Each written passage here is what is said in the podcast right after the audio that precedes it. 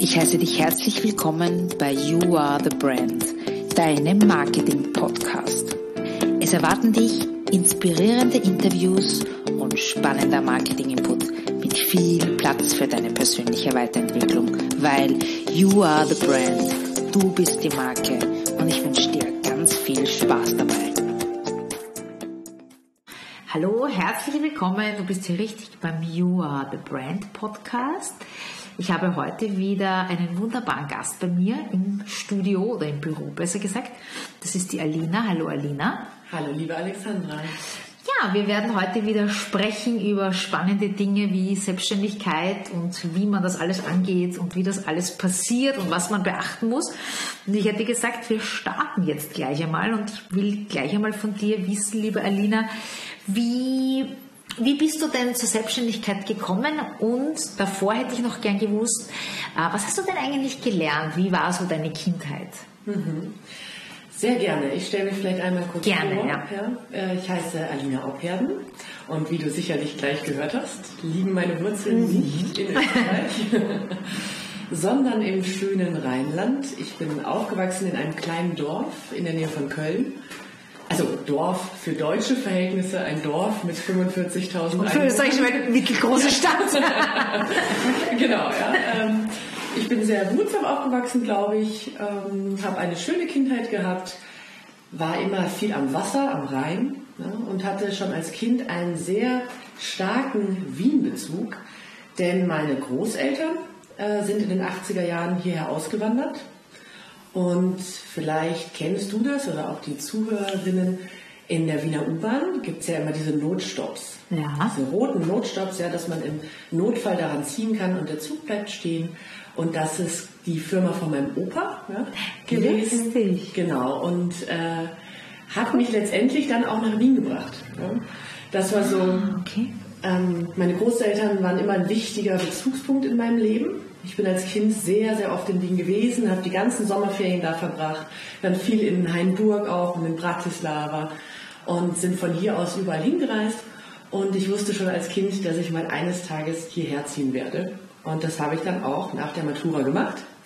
Habe mich damals beworben an der FH Wien am Währinger Gürtel und äh, weiß noch wie heute, wie ich bei meinen Großeltern im Haus saß und die Absage bekommen habe von der FH, weil sie mich nicht genommen haben 2011.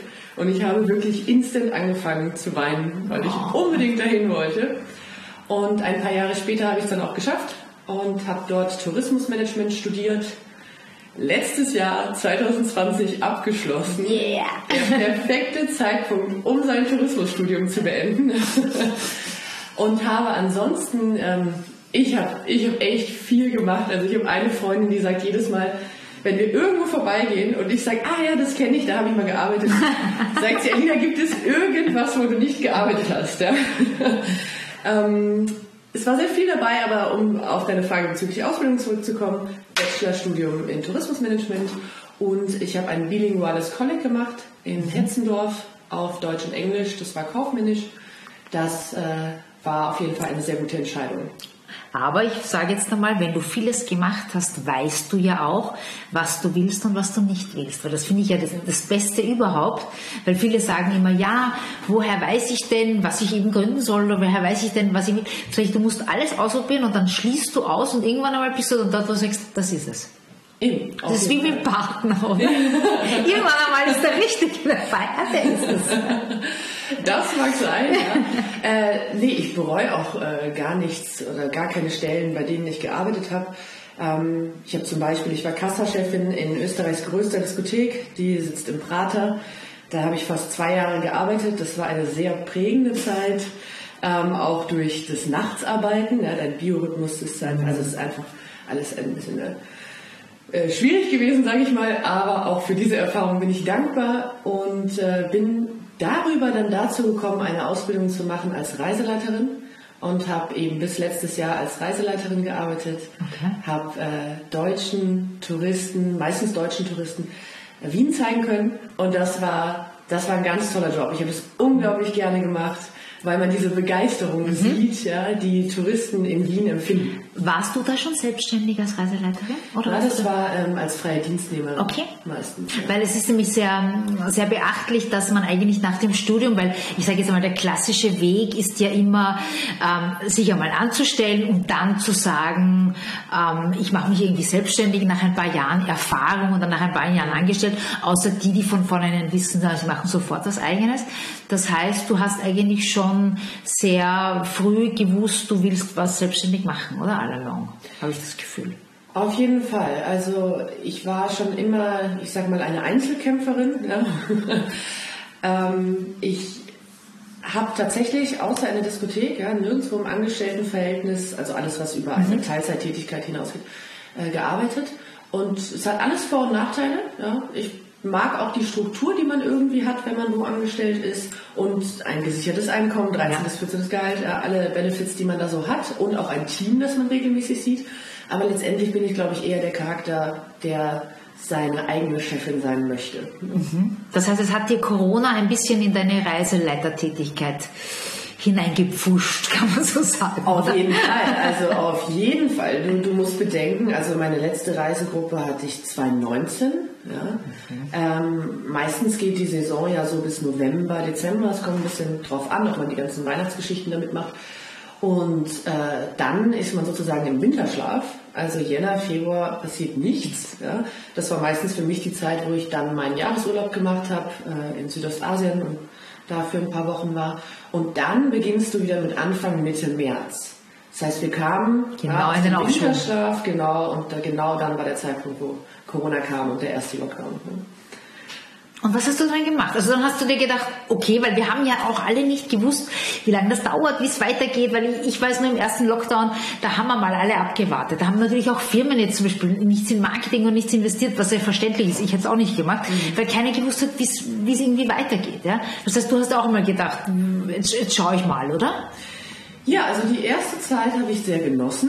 Ja, ich habe letztes Jahr zu dem Zeitpunkt, ähm, sagen wir sehr kurzfristig, meine Bachelorarbeit geschrieben ähm, und die auch im ersten Anlauf nicht bestanden. Aber es war alles sehr zeitintensiv. Und genau mit dem Tag der Abgabe der Bachelorarbeit war der erste Lockdown. Mhm. Da muss ich sagen, war ich erstmal ganz froh, weil die zwei Wochen davor waren wirklich Dauerstress. Ja. Dann habe ich das erstmal genossen, habe überlegt, äh, was ich so mache, habe mich dann auf mein Studium konzentriert und es eben im Juni abgeschlossen. Und äh, fand den Sommer relativ entspannt, muss ich sagen. Ich arbeite ja parallel für The Voice of Germany, die ähm, deutsche Musikcasting-Show mit den roten Stühlen, die sich drehen. Und habe letztes Jahr dafür viel arbeiten können, war viel in Berlin, habe dann als persönliche Assistentin von einem sehr bekannten deutschen äh, Model gearbeitet. Und für alle, die es interessiert, müssen jetzt leider auf ihre Webseite gehen. die kommt dann noch, die Adresse.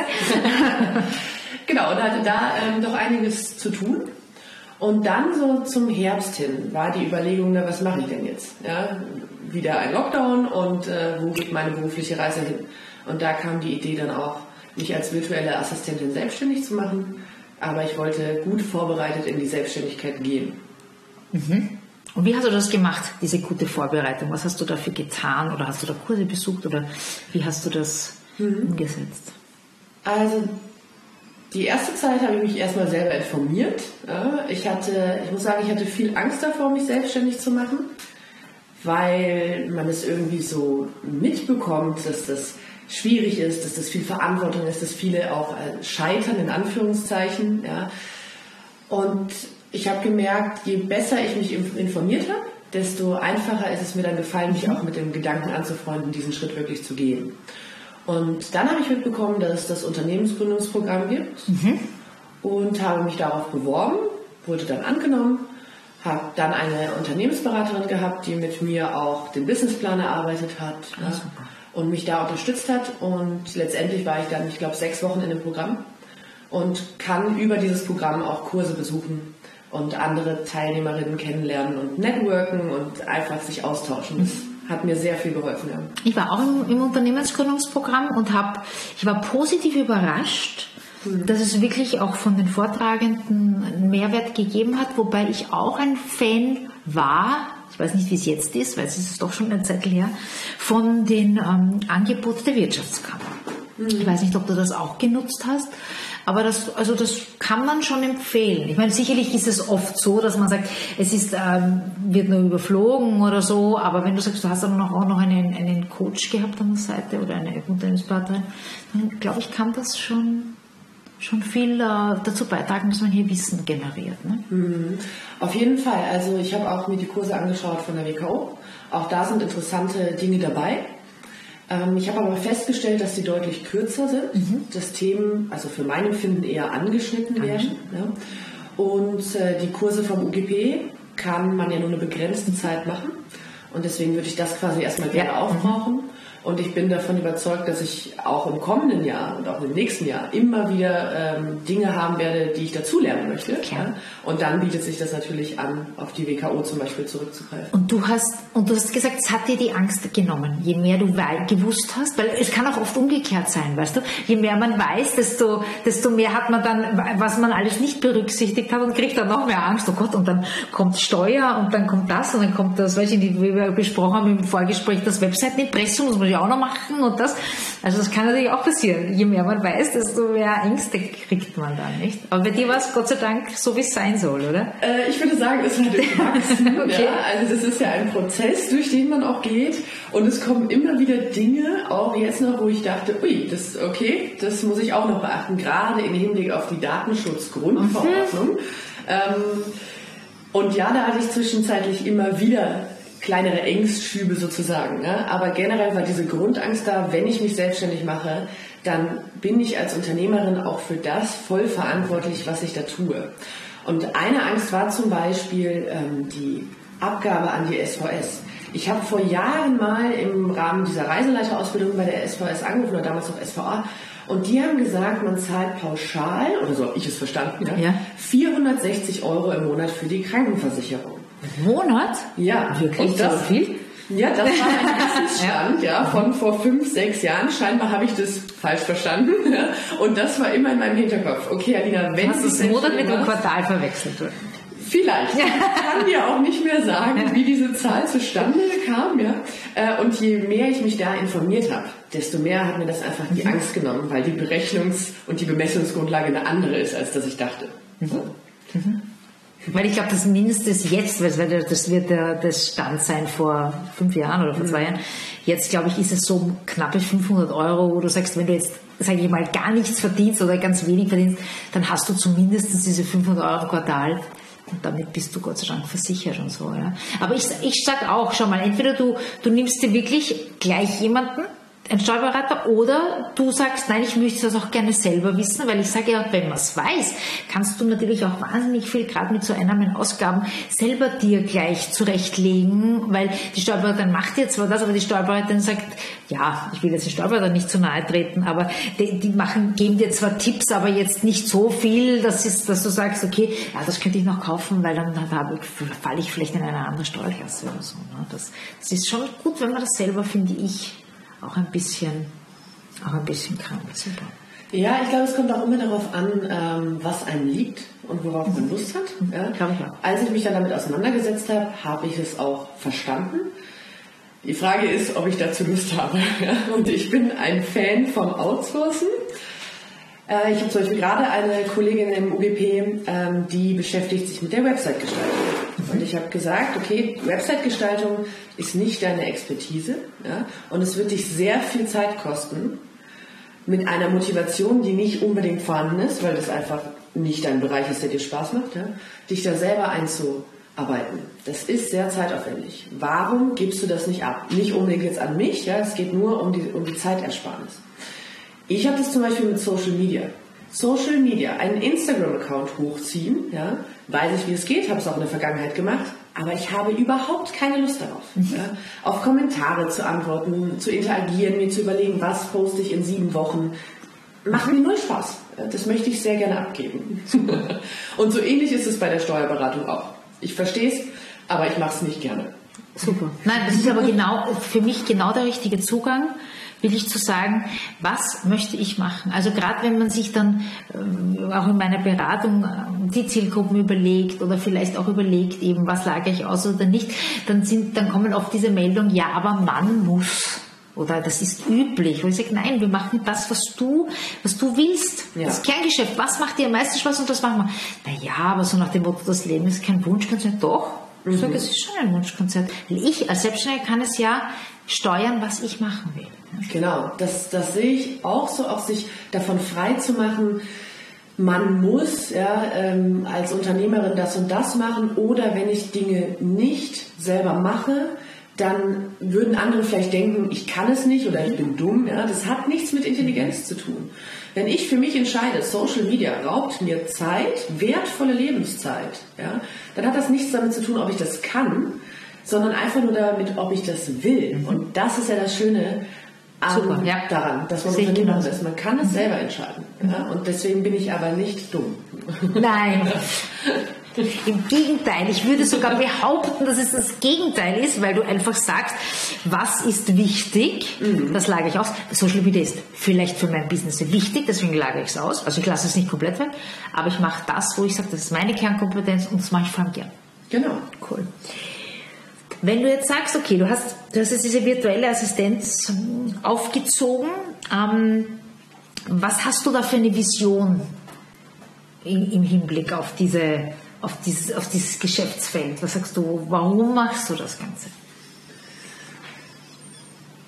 Also ich habe gegründet, weil ich letztes Jahr festgestellt habe, dass mir der Wechsel zwischen Wien und Berlin sehr gut tut. Beide Städte haben ihre Vorteile, beide Städte haben ihre Nachteile. Ich möchte zum Beispiel nicht dauerhaft in Berlin wohnen. Ja. Wien hat für mich so viele positive Aspekte. Das muss ich jetzt auch gleich nachfragen. Was, was, ist gut an Wien und was ist schlecht an Wien? Ich muss dazu sagen, ich habe auch eine Zeit lang in Berlin gewohnt, weil mein Freund damals dort äh, ja. ein Business hatte. Das heißt, ich kann da ein bisschen... Äh, okay. Also ich mag an Wien ich mag so vieles. Es, ist, es trifft wahrscheinlich auch mein Kindheits-Ich, ja? ja? aufgrund der Erfahrung mit meinen Großeltern. Wien ist vom Gefühl her einfach meine zweite Heimat. Mhm. Ich mag die Menschen, ich mag meinen Freundeskreis. Ich bin dieses Jahr zehn Jahre in Wien. Ja? Ich habe hier einfach meine Base sozusagen. Es gibt ein unglaublich breites Kulturangebot. Es gibt so viele Grünflächen, so viel Natur und Wasser was mir persönlich einfach wichtig ist, als Kind, das am Rhein aufgewachsen ist. Ja. Ähm, und trotzdem bist du super schnell in der Stadt. Ich liebe das Öffinetz. Ja. Mhm. Es ist mit 1 Euro am Tag, wenn du die Jahreskarte hast. Und du bist so schnell überall. In Berlin ja, hast du Glück, wenn du nur eine Dreiviertelstunde wohin brauchst. In der Regel brauchst du eine Stunde oder vielleicht auch anderthalb. Äh, Berlin ist wiederum sehr dreckig. Ich mag die Drogenmentalität einfach auch nicht. Ja. Aber ich mag es in Berlin sehr, man kann, man kann sich so frei entfalten. In Berlin kannst du irgendwie sein, wer du willst. Und was ich auch merke, in Wien ist es schwieriger, fremde Menschen kennenzulernen. Mhm. Es ist eher dieses, wir sind in unserem Kreis. In Berlin holst du dir einen Kebab und sitzt da und es fragt dich wer anderes, hey, kann ich mich dazusetzen? Du plauderst eine halbe Stunde total nett, vielleicht haust du Nummern aus, vielleicht aber auch nicht. Ja, es ist, ich habe das Gefühl, das ist ein bisschen offen. Ja, auf jeden Fall. Aber ich sage dir was, das hat auch wirklich viel mit Bezirken zu tun. Also dieses, äh, jemand, ich bin auch sehr kommunikativ und spreche einfach gerne an, wenn du was brauchst oder wenn du dich nicht mhm. auskennst. Und da, da passiert es dir halt in bestimmten Bezirken äh, so auf gut Wienerisch gesagt, was willst du? Ja, so, und in anderen, wie kann ich dir helfen? Also das ist schon sehr, sehr divers, auch ja. hier, ja, das stimmt. Auf jeden Fall, ja.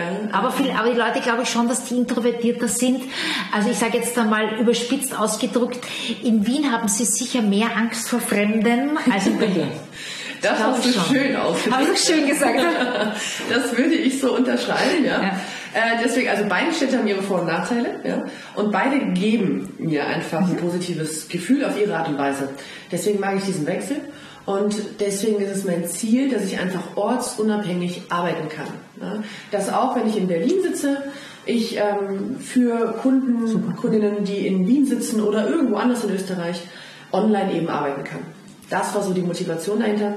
Abgesehen davon, dass ich natürlich auch als Reiseleiterin sehr, sehr gerne reise, ja, wie viele Menschen, und äh, mir auch vorstellen kann, in Thailand zu sitzen und da zu arbeiten. Deswegen ist bei deinem Job Description das Virtuelle wahrscheinlich wichtiger als das Assistenz, sage ich jetzt mal überspitzt. Ja?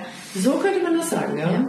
Ähm, also das mal so zur Grundmotivation, was mhm. auch die Idee dahinter war. Prinzipiell ist es mir aber auch äh, wichtig, dass ich einfach unabhängig bin. Mhm. Und das meine ich auch in Bezug auf den sogenannten Gender Pay Gap. Ja. Ich möchte nicht in einem Angestelltenverhältnis sein und weniger als Männer verdienen in derselben Position, weil ich eine Frau bin. Ah, das will ich nicht. Ich würde mir einfach wünschen, dass mehr Frauen sich frei davon machen, ähm, darunter leiden zu müssen, dass sie schlechter bezahlt werden aufgrund ihres Geschlechts oder dass sie einen Nachteil haben, wenn es um Familienplanung zum Beispiel geht. Ja, auch wenn man die Frage im Ganz sicher. stellen darf. Ganz sicher, ja. Ähm, ja, da, bei der Motivation spielt äh, viel eine Rolle, merke ich gerade. Das heißt jetzt, du hast diese virtuelle Assistentin ins Leben gerufen, aber du hast ja auch noch zwei andere Bereiche, die du abdeckst. Welche sind das denn? Also als virtuelle Assistentin kannst du deine Arbeitsbereiche ja selber Stimmt. festlegen. Ja? Das fällt alles unter den Begriff sozusagen. Ähm, es gibt virtuelle Assistenten, die bieten zum Beispiel Social Media an oder Podcasts, mhm. Pinterest und so weiter. Meine drei Bereiche sind erstens Office Management, also alle Assistenztätigkeiten für andere Unternehmerinnen und Unternehmer, die man eben auslagern kann und die man auch online erledigen kann. Der zweite Bereich, den ich anbiete, bezieht sich quasi auf den Tourismus. Ja, also ähm, ich unterstütze im touristischen Bereich, in touristischen Recherchearbeiten, ähm, auch in der Reisevorbereitung, Reiseplanung. Das ist aber ein Bereich, der momentan eher zurückgestellt ist. Und das dritte, was ich anbiete, ist WordPress Webdesign. Also ich mache für andere Dienstleisterinnen und Dienstleister ihre Webseite und gestalte die eben ganz individuell nach den Wünschen meiner Kundinnen und Kunden. Okay. Ich habe aber auch schon einen Zukunftsplan. Ja? Also ich stelle fest, ich gehe sehr im Webdesign auf. Das ist was, was mir unglaublich viel Spaß macht. Und auch wieder mein Kindheits-Ich hervorholt. Ja. Äh, als ich so sieben, acht war, hat mein Papa mir beigebracht, wie man HTML-Webseiten programmiert. Wow. Er ist selber aus der IT. Ich habe ähm, das sehr gerne gemacht und sehr häufig. Das hing wahrscheinlich auch damit zusammen, dass ich wenig Freunde hatte und dadurch viel Zeit. so wie ein Nerd siehst du mir jetzt nämlich nicht aus. Ja, du, äh, wenn du wüsstest, in mir steckt ein großer Nerd, ja. Äh, und zu der Zeit in der Volksschule war ich sehr unterfordert, sollte damals auch eine Klasse überspringen und habe einfach, also ja, da wenig zu tun gehabt. Und deswegen habe ich das mit meinem Papa gemacht und habe jetzt festgestellt, ja, 17 Jahre später, eigentlich ein bisschen mehr, 20 Jahre später, habe ich festgestellt und durch die Pandemie, wie viel Spaß mir das eigentlich macht. Das hat ganz viel mehr hervorgeholt. Und äh, die Technik hat sich geändert, aber die Leidenschaft dafür nicht. Du, das ist ja ein, ein, ein Bereich, wo ich jetzt sage, das wird jetzt nicht weniger werden, im Gegenteil wahrscheinlich noch mehr. Ja. Das ist ja eigentlich auch ein Zukunftsbereich, der, ja, der sicherlich immer gebraucht wird. Auf jeden Fall. Und das ist eben das Schöne. Ich mache das sehr gerne und ich weiß, es wird gebraucht. Das ist eine super Kombination. Und mein Plan ist es in Zukunft äh, mehr in die Richtung Sprecher, Moderatoren, Ausbildung zu gehen. Wenn du mich fragen würdest, was ich als Kind immer werden wollte, ja. dann wäre meine Antwort definitiv Moderatorin. Ah. Das war mein absoluter Kindheitswunsch. Und diesen Wunsch habe ich irgendwie begraben, ja, weil ich immer der Meinung war, dass ich ähm, nicht in dem richtigen Land bin, um hier als Moderatorin tätig sein zu können. Weil wenn du nachdenkst, also wie viele deutsche Moderatorinnen fallen dir ein beim ORF, Puls 4, ATV? Nicht wirklich viele. nicht wirklich viele bis keine. keine. Ja? Mhm. Und ähm, deswegen habe ich diesen Wunsch immer zurückgestellt. Ich wollte immer eine Moderatorin-Ausbildung machen und hatte letztens im UGP einen Kurs, wo mir gesagt wurde, Alina, du klingst, als hättest du eine Sprecherinnenausbildung. Und ich habe gesagt, das habe ich nicht, aber ich würde das super mhm. gerne tun. Ich finde auch deine Stimme sehr, sehr ansprechend. Mhm. Also ich glaube, wir haben beide äh, Stimmen, die sehr ansprechend sind, weil ich sage immer, mir tun die Leute leid, die dann zum Beispiel zu hohe Stimmen haben oder so. Mhm. Aber das ist, wenn, sobald du eine Ruhe hast, das ist sehr angenehm, das stimmt. Mhm. Ja. Dankeschön. Ja, und vielleicht werde ich das noch äh, konkretisieren und da ein paar Techniken lernen und in Zukunft zum Beispiel auch einen eigenen Podcast machen ja. oder YouTube-Videos. Das weiß ich noch nicht. Ich wüsste jemanden, der dir da ein paar Tipps geben kann. Ah, wirklich? ja, kannst du da vermitteln? Kann ich vermitteln. Kennt da. Sehr schön. Du hast ja auch auf deiner Webseite stehen, dass du eben Gründern ermöglichen möchtest durch dein Webdesign einfach eine kostengünstige und trotzdem professionelle einen professionellen Internetauftritt sozusagen zu ermöglichen, oder? Genau, das war genau das Problem, vor dem ich gestanden bin, bevor ich gegründet habe. Ich habe recherchiert und festgestellt, also gerade bei Agenturen sind einfach die Preise für Neugründerinnen sehr hoch. Ja? Und unter 1500 Euro ist es da schwierig, auch eine individuelle Webseite zu bekommen. Ich arbeite manchmal mit Templates, aber passt die an. Mhm. Also meine genau. Kundinnen bekommen keine Webseite, die jemand anderes auch schon hat. Ja. ja? Und ich glaube, die Mischung macht's und die ermöglicht eben eine kostengünstigere Alternative, weil die Quintessenz damals war bei mir, okay, wenn das so teuer ist, was mache ich dann? Entweder habe ich keine Webseite oder ich investiere sehr viel Geld oder ich investiere sehr viel Zeit, um mir das selber beizubringen. Ich habe mich für Letzteres entschieden. Ich würde es aber gerade denjenigen, die nicht technisch so affin sind, würde ich das nicht empfehlen. Es ist sehr zeitaufwendig, sich das beizubringen. Ja, das stimmt, ja. Und man muss das wirklich auch wollen, weil sonst, wo wir wieder vorher beim Thema sind, sonst lagert man es aus. Genau. sehr gut. Passt. Gut, das heißt, wir haben jetzt eigentlich, glaube ich, ganz gut erklärt, was du wie du beruflich helfen kannst. Jetzt möchte ich auf, von mir auch auf ein sehr leidenschaftliches Thema, nämlich auf die persönliche Weiterentwicklung ein bisschen rüberschwenken, weil, wie gesagt, mich das auch interessiert, weil ich es wahnsinnig wichtig finde, dass man sich als Mensch und als Person weiterentwickelt.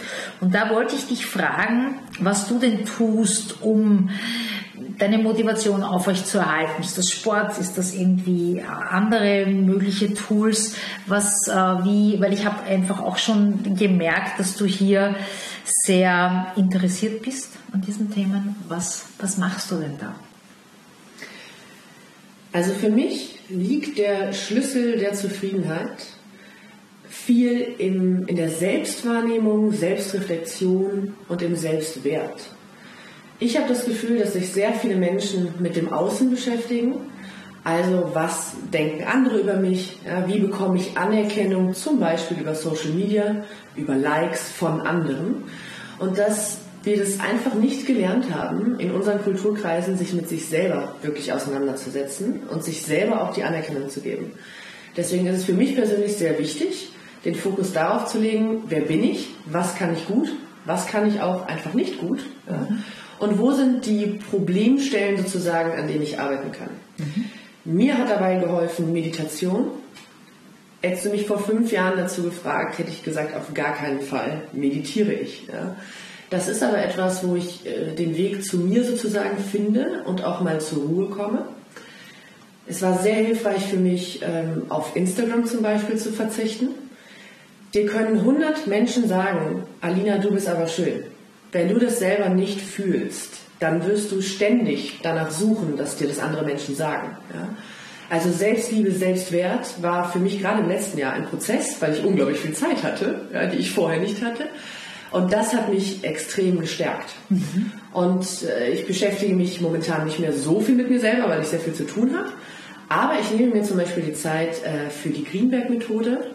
Es ist ähm, therapeutische Körperarbeit, die du mit jemand anderem machst die mir sehr gut tut, weil es auch viel um Schmerzempfinden geht. Ja? Okay. Und es sehr lehrreich ist, weil du lernst, also das Konzept ist quasi, Schmerz wird es in deinem Leben immer geben, auf unterschiedliche Art und Weise. Auch durch äh, Verlust von Menschen, Tod, ja, Trauer, die du dann empfindest.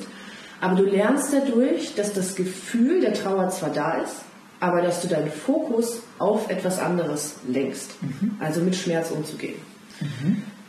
Und ja, das hat mir sehr geholfen. Zur Meditation, machst du da geführte Meditation mit Apps oder mit, ähm, äh, mit CDs? CDs heutzutage noch, ja. Das kennt man. ähm, also geführte Meditation. genau, ich mache es tatsächlich einfach über YouTube. Ich habe keine App, ich habe auch nichts, was mich daran erinnert. Ich mache das nach Gefühl. Wenn ich das Gefühl habe, heute war es stressig, ich komme gar nicht zur Ruhe, ich habe 14 Stunden gearbeitet und kriege schon Kopfschmerzen, Dann mache ich mir eine YouTube-Meditation an zur Migräne oder zur Selbstliebe oder zur Entspannung, je nachdem. Ja. Und nimm mir diese 15 bis 30 Minuten einfach für mich. Das ist toll. 30 Minuten, das sind viele, steigen schon nach 5 Minuten aus. Ne? Ja, nach 30 Minuten bin ich dann meistens eingeschlafen. Ah, ja. Sehr gut. Na, ich habe eine Zeit lang mit Headspace gearbeitet. Mhm. Das fand ich ganz okay. Mit mhm. Minds. Bei Headspace war es halt so, das war, äh, wo, wo man sich dann denkt, na, das ist ja immer das Gleiche, aber das Gute ist, weil es das Gleiche ist, dass du es dann ritualisierst, auch für dich. Ähm, da habe ich eigentlich sehr gute Erfahrungen gemacht und da gibt es auch Gratis-Versionen, kann man ja mal ausprobieren. Kostet ja Voll. Das passt gut. Ja, cool. Ähm, und zu, deiner, zu, deiner, zu deinem Weg der persönlichen Weiterentwicklung, weil du gesagt hast, du bist in dich gegangen ich sage immer, weißt du, es ist ja, es ist ja viel einfacher, anderen die Schuld zu geben. Der Nachbar ist schuld, der Partner ist schuld, die Erziehung, die Eltern, statt dass man in sich geht und sagt, so, und was kann ich jetzt dafür machen? Und deswegen glaube ich, dass das in der Bevölkerung einfach so wahnsinnig verbreitet ist, ähm, weil da müsste man ja, müsste man ja eine Anstrengung unternehmen und ähm, vor seiner eigenen Tür kehren. Und wer macht das schon? Eben, aber genau da sehe ich auch die Problematik für, für viele Bereiche in unserem Leben, in unserer Gesellschaft. Äh, für mich ist es immer darauf zurückzuführen, dass die Menschen sich nicht äh, wirklich mit sich auseinandersetzen und einfach an sich arbeiten, statt eben wieder im Außen einen Schuldigen zu suchen auf den man, äh, ja. den man für Dinge verantwortlich machen kann. Und das ist ein, ein ganz großer Punkt. Äh, es gibt äh, verschiedene Bewusstseinsebenen. Wenn dich interessiert, können wir nachher gerne darüber sprechen. Und da sind eben genau diese, diese Ebenen dargestellt. Kommt auf an, auf welche Ebene du dich empfindest, eben ob du noch im Außen bist oder schon im Innen und so weiter. Das sind wirklich sind spannende Themen. Und diese Bewusstseinsebenen kannst du einfach zum Beispiel mit persönlicher Weiterentwicklung dann erreichen, indem du das dann erhöhst. Ja. Eben. Das ist wirklich, wirklich spannende, spannende Sachen. Ja. Finde ich auch. Und also ich muss sagen, ich hatte dazu nie einen Zugang. Mhm. Ich war immer dem sehr abgeneigt gegenüber und habe gesagt, nein, ich bin schon gut so, wie ich bin und ich muss mich mit nichts auseinandersetzen, war teilweise auch sehr passiv-aggressiv, ja. Ähm, also in meinen Anfang 20ern sozusagen, weil ich gar nicht wusste, wer ich bin und wer ich auch vielleicht mal sein möchte. Und mhm. das war, ist unglaublich bereichernd, wenn du mit dir irgendwie im Reinen bist und das spürt auch dein Gegenüber, das spüren deine Kunden und äh, das macht dich einfach zufrieden. Mhm. Das ist ein ganz tolles Gefühl, das kann ich jedem empfehlen. Das glaube ich, ja. Gibt es in deinem Leben irgendwelche Vorbilder, wo du sagst, da, das bewundere ich, was der getan hat oder die getan hat? Also ich habe tatsächlich auch in der Jugend nie Poster in meinem Zimmer hängen gehabt von, weiß ich nicht, Christina Aguilera, Britney Spears oder sonst wem. Ja. Ich habe schon immer mein eigenes Ding gemacht. Aber wenn du mich fragen würdest, wen ich gerne mal treffen wollen würde, sind, also fallen mir einfach zwei Personen ein. Ja. Das eine ist eher Spaß, das ist Campino ja. von den Toten Hosen. Ich war unglaublicher Toten Hosen-Fan in meiner Jugend und äh, habe irgendwann durch Zufall mal die Möglichkeit gehabt, ihn treffen zu können, wusste das aber vorher nicht und bin zu diesem Treffen nicht mitgegangen ja, und habe mich so geärgert, dass ich ihn nicht getroffen habe. Und dann war ich beim Echo 2018, ähm, habe dort gearbeitet und habe ihn sehr bewundert für seine Einstellung, für seinen Mut und habe aber auch da nicht getraut, irgendwas zu sagen. Ich bin nicht dieser Groupie-Typ. Ja? Ähm, und könnte ich mit ihm ein Abendessen haben, dann würde ich das wahrscheinlich machen. Mhm. Das ist aber eher so ein, so ein Jugenderinnerungsgefühl. Mhm. Ja. Wen ich sehr bewundere, ist äh, Malala. Mhm. Ich weiß gar nicht, wie man den Nachnamen ausspricht. Ja? Die, das pakistanische Mädchen, ja. das mittlerweile auch schon erwachsen sein muss. Unfassbar mutige ja, Frau. Ja? Mit 13 sich dafür einzusetzen, Bildung für Mädchen in Pakistan zu ermöglichen. Ja. toll. Unglaublich. Dann, als sie 14 war, war dieses Attentat und sie hat trotzdem weitergemacht. Also finde ich eine sehr inspirierende Persönlichkeit. Da bekomme ich Gänsehaut. Aber sie kriegt, finde ich, auch jetzt die Anerkennung, also eh schon länger, ja. die sie auch verdient hat, gell? Also auch, mhm. auch in, in, Europa eigentlich, ja. Das, Voll. Das, das ist schon sehr toll, ja. Voll. Da, da tut sich was. Ja, super. Cool. Gibt es, glaubst du, einen Schlüssel, um glücklich zu sein? Hat das auch was mit dem Inneren zu tun? Ich glaube schon, ja. Ja, also für mich ist der Schlüssel man selber. Ja? Du kannst jeden Tag zu jeder Zeit das, was du gerade hast, ändern und der, der du bist, gerade ändern, wenn du dazu bereit bist, dich auf dich zu fokussieren. Und ich muss sagen, ich hätte das freiwillig nie getan. Ja? Und die Menschen nehmen mich äh, häufig als sehr starke Frau wahr. Ich bin ja auch sehr groß ja, für eine Frau. Ich bin 1,86. Ja? Ähm, aber ich habe Phasen in meinem Leben gehabt, also hättest du mich vor vier, fünf Jahren kennengelernt, hättest du einen Unterschied gemerkt. Ja? Das waren die absoluten Tiefpunkte in meinem Leben, von sehr viel Frustration und Depression geprägt. Und eigentlich bin ich erst dadurch zu dem Menschen geworden, der ich heute bin. Mhm. Weil das der Punkt war, wo ich mich mit mir auseinandergesetzt habe, weil ich musste, weil ich nicht mehr unbedingt lebensfähig war, würde ich mal sagen. Ja? Okay. Und das würde ich jedem empfehlen, diesen Prozess durchzugehen. Mhm. Eine Frage habe ich noch zur, zur persönlichen Weiterentwicklung, nämlich wofür du denn dankbar bist in deinem Leben. Ich bin sehr dankbar für meine Familie auf jeden Fall, ja, für meine besten Freundinnen, für meinen Ex-Freund, mit dem ich äh, immer noch befreundet bin, weil er mich auch in den schwierigsten Phasen in meinem Leben sehr gut unterstützt hat und ich sehr dankbar bin, dass wir uns begegnet sind. Und äh, ich bin dankbar und stolz auf mich selber. Ah, das ist schön. Mhm. Das ist man nicht selten eigentlich, oder? Ja. Meistens ist man dankbar für etwas, was man erfährt, aber nicht auf sich selbst. Schöne, schönes Bild, ja. Mhm. Bevor ich zum Fragebogen komme, der ist ja immer mein Abschluss, hätte ich gerne noch, möchte ich gerne noch einmal kurz zurückgehen zu, dem, zu deinem Unternehmen. Und du bist zwar jetzt, jetzt nicht, sage ich mal, die, die, diejenige, die 20 Jahre selbstständig ist, aber ich glaube schon, dass du aufgrund deiner Geschichte sehr gut beurteilen kannst, was es denn braucht, um als Selbstständiger erfolgreich zu sein. Alleine aufgrund deiner vielen Jobs, was wir gehört haben am Anfang. Ähm, gibt es äh, für dich Eigenschaften, die wo du sagst, ja, das sind gute Voraussetzungen, um als Unternehmer erfolgreich zu sein? Ich glaube, dass man als Unternehmerin äh, eine dicke Haut braucht und ein gewisses Maß an Selbstsicherheit und Selbstvertrauen. Mhm. Also vielleicht als Beispiel in der Namensfindung, auch das ist ja ein Prozess. Ja. Mein Unternehmen heißt ja Deine Zeitfee. Das habe ich am Anfang vorgestellt, meinem Umfeld und da nach Meinungen gefragt. Und die Resonanz war, dass doch einige das mit Putzfee verknüpft haben. Wirklich? Ja, und gesagt haben, na Liebe, das finde ich überhaupt nicht passend. Ja. Und ich habe mir das zu Herzen genommen und habe darüber nachgedacht und dachte, ach Mist, vielleicht gehst du da in die falsche Richtung. Aber mein Gefühl hat mir gesagt, damit kann ich mich identifizieren. Ich finde den Namen super. Ich weiß, wie ich das vermarkten kann. Zeit ist ein wichtiger Faktor. Mhm. Und ich weiß schon die Story behind sozusagen. Und da dann die Stärke zu besitzen, auch zu sagen, okay, ich akzeptiere eure Meinung. Vielleicht findet ihr das nicht so cool, aber ich weiß, warum ich das wähle. Und jetzt, wo die Website fertig ist, ja, äh, wo da auch steht, warum, Zeitfee und so weiter, sagen genau die Menschen, die uns gesagt haben, ach, das ist aber putzfrau-mäßig, okay, cool, Alina, das macht Sinn, das Konzept macht Sinn. Also einfach der Glaube daran, dass man weiß, was man tut. Ja, und es muss schon auch der Name, auch die Marke, also beim Logo, muss einem einmal selber gefallen. Und es war wichtig, dass du dein Umfeld fragst, weil das hätte auch können sein, dass alle sagen, also das ist ganz nicht passend oder so, aber es muss, es kommt aus deinem Inneren und deswegen ist es ganz wichtig, es muss dir gefallen und du musst dir nur gefallen. Und wenn du sagst, du hast die Geschichte dahinter, Voll. dann passt Ja, cool.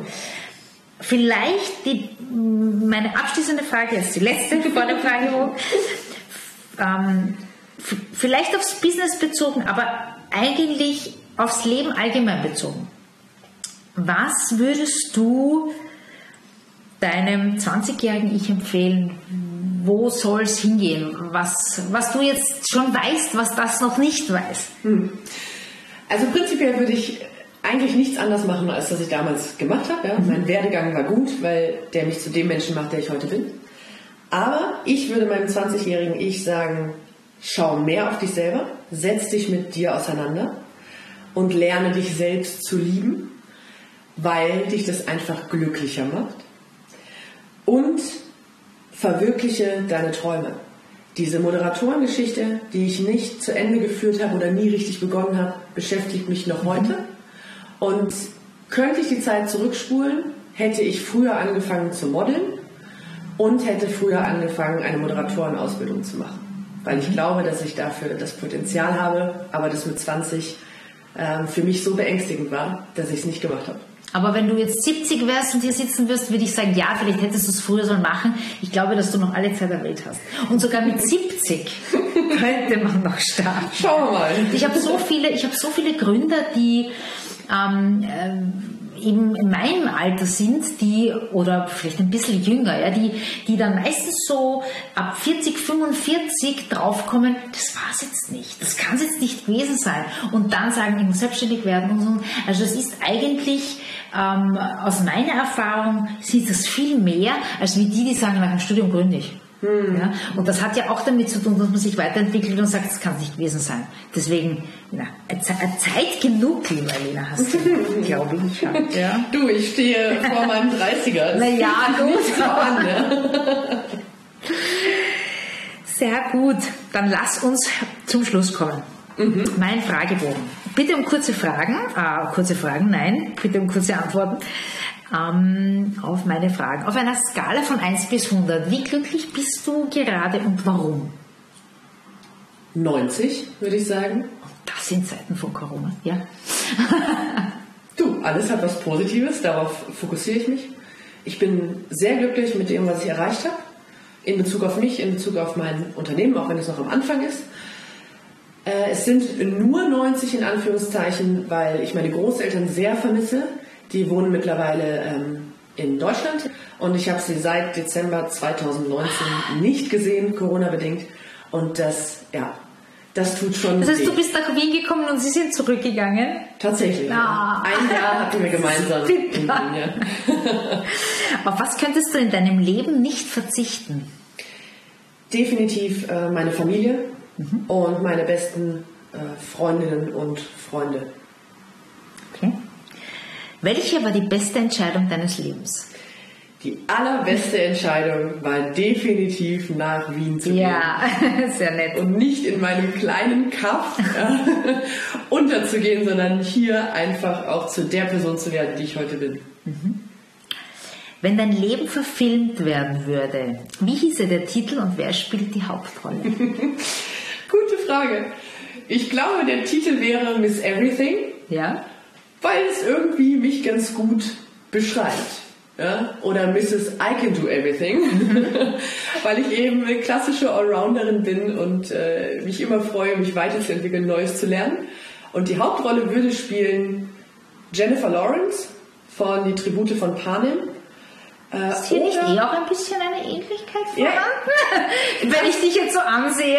Das ist der Punkt. Jennifer Lawrence oder Katrin Bauernfeind, weil mir bei beiden nachgesagt wird, wir würden uns ähnlich schauen. ja. Wie lautet dein Lieblingszitat, deine Lieblingsweisheit? Damit tue ich mich echt schwer. Ich bin gar kein Fan von diesen Carpe Diem Sprüchen ja. und so.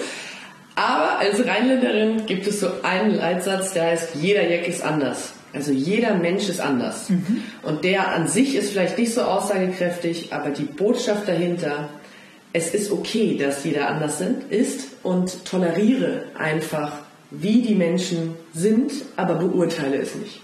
Mhm. Ich, ich könnte es positiv formulieren, jeder ist einzigartig. Oder so. Wie, äh, welches Buch hat dich maßgeblich geprägt, hat vielleicht sogar dein Leben verändert? Prinzipiell lese ich sehr wenig, muss ich sagen. Und es gibt ein Buch, ähm, das habe ich letztes Jahr gelesen, Du musst nicht von allen gemocht werden. Von zwei Japanern oder Japanerinnen, das weiß ich nicht mal.